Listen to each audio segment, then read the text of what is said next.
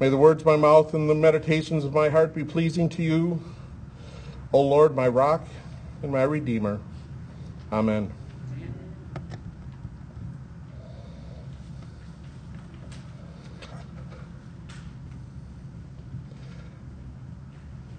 I've preached on this lesson twice today, and I still don't get its connection to All Saints Sunday. I stayed up till 2 o'clock this morning twice.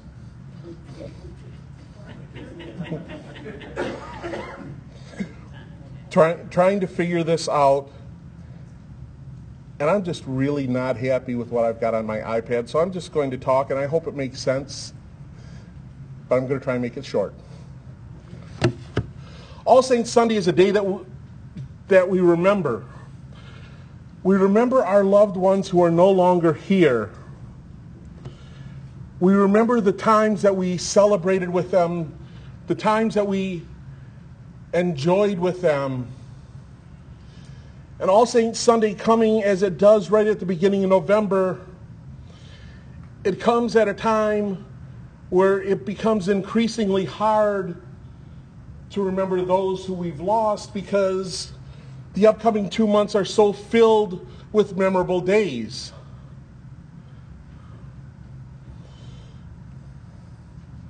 For some of the people who I've lost, I remember them on Halloween. Because different friends I've always thrown a huge Halloween party, and I remember some of the costumes that they wore and some of the times that we celebrated. And Thanksgiving is a challenge because Thanksgiving is traditionally a time when family gets together and you give thanks for the blessings. And you remember that there's one place that's going to be open or multiple places. And somebody's not going to bring that special dish that they always, always brought. And sometimes that may be a, a reason to give thanks. And sometimes it's a mourning because while they did give everybody that recipe, they did not give everybody their recipe. Christmas and preparing for Christmas are another challenge. I know it all, it's, it's taking me longer and longer to decorate the Christmas tree, and I've only got a little Christmas tree that sits on a table. But it takes longer because a good chunk of the ornaments that go on there, my mother made. And so it takes a little longer every year to put some of those on the tree.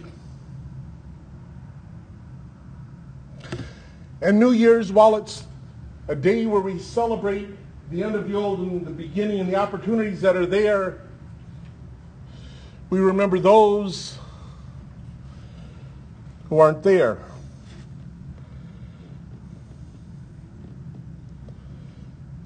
All Saints Sunday is a day to remember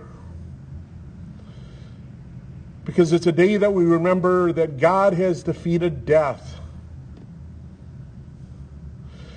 By the gift of God, by the Son of God, by Jesus Christ dying on the cross and being raised on the third day, we remember the promise that death has been defeated, death has been destroyed.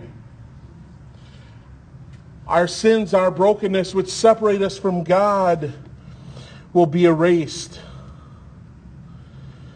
We will see our loved ones again when we are raised by the one who loves us the most, our Creator, our Savior, and our Advocate. All Saints Sunday is a day to remember, but I just don't quite get the connection with this gospel lesson and why they appointed it for this Sunday.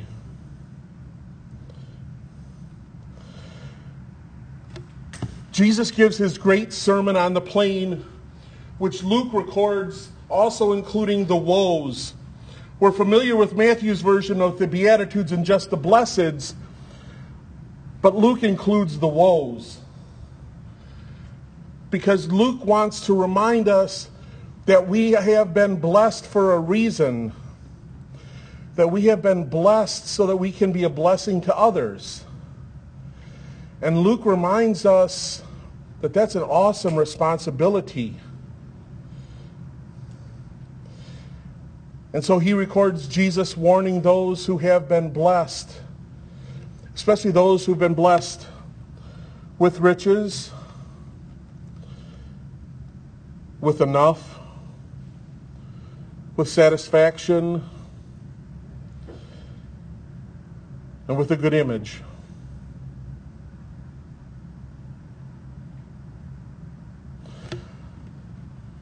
But then Jesus goes and makes it really hard. Jesus has told us to love our neighbor as we love ourselves, and that's challenging enough.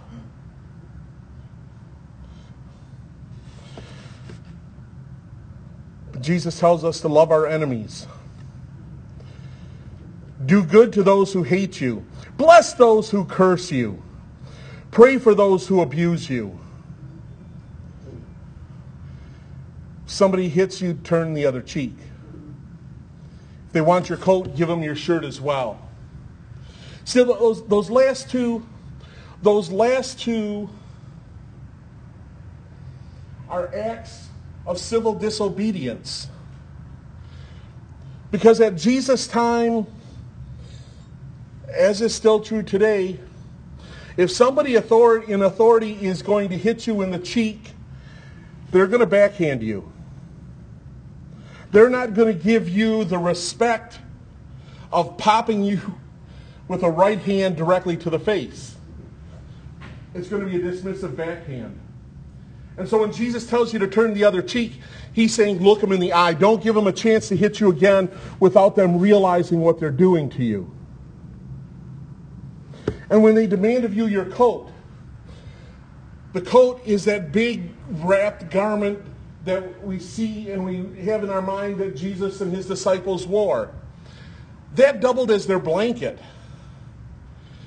You take that off, all that you've got left is a long t-shirt type thing that doubles as underwear. Unisex garment. So when Jesus says, if they take your coat, give them your shirt as well, and stand there in all of your glory, as naked as you came into the world. That's civil disobedience.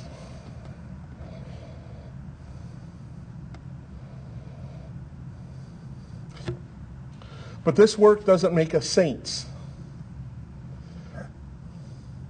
We already have that title because Jesus decided that we were saints, that we were justified in his eyes because we were created by the Father.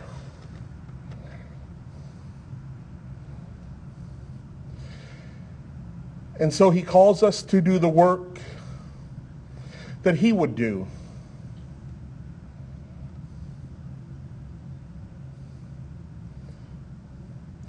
That last line's the kicker do, un, do to others as you would have them do to you. What Jesus is really telling us is do to others the way that I would have done to them.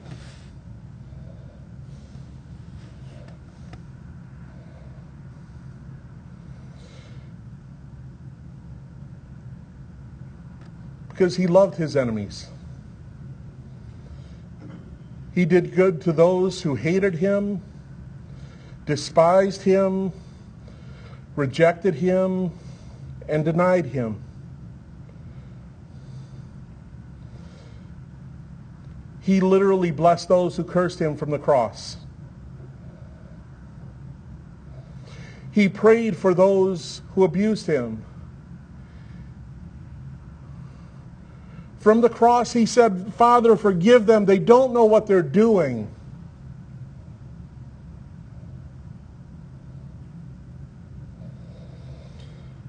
And when someone struck him, he stood still for 39 lashes.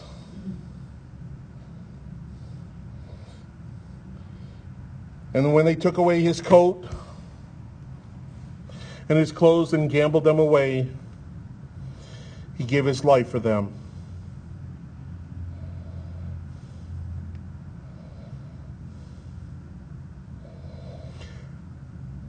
All Saints Sunday is a day to remember. And I still don't understand why this text was appointed for this day, other than for it to remind us why we are saints. Because Jesus is calling those who will listen to him to do what he did, to follow in his footsteps.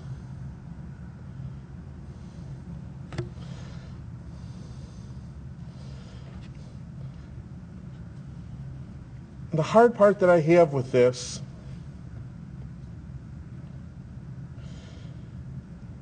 is the one part of this message that was easy to preach twice today was to call out the congregations of St. Mark and Ascension and to tell them, recognize and own the privilege you have. this is not, should not be considered breaking news, but there are advantages to being white in our society. There are advantages to being a man. There's advantages to having an education. There's advantages to having good paying jobs. All of those are blessings. All of those are to be used to be a blessing to others. But I haven't quite figured out how to say that to a congregation that, as we talked about last week, got blown up, faced terrorism before terrorism was a popular word to throw around, because you were out in society doing stuff that, let's be honest, the white man didn't like.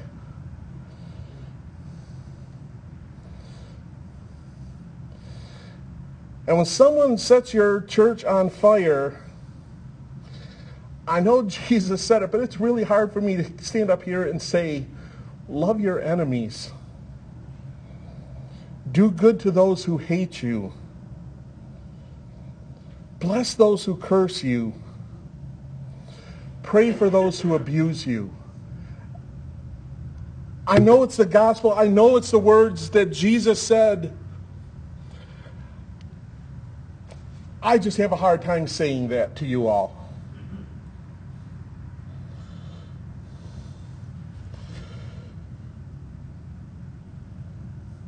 But it's what Jesus would have done, and it's what Jesus did. It's what we're called to do. Not to earn our place among the communion of saints, because we're already there.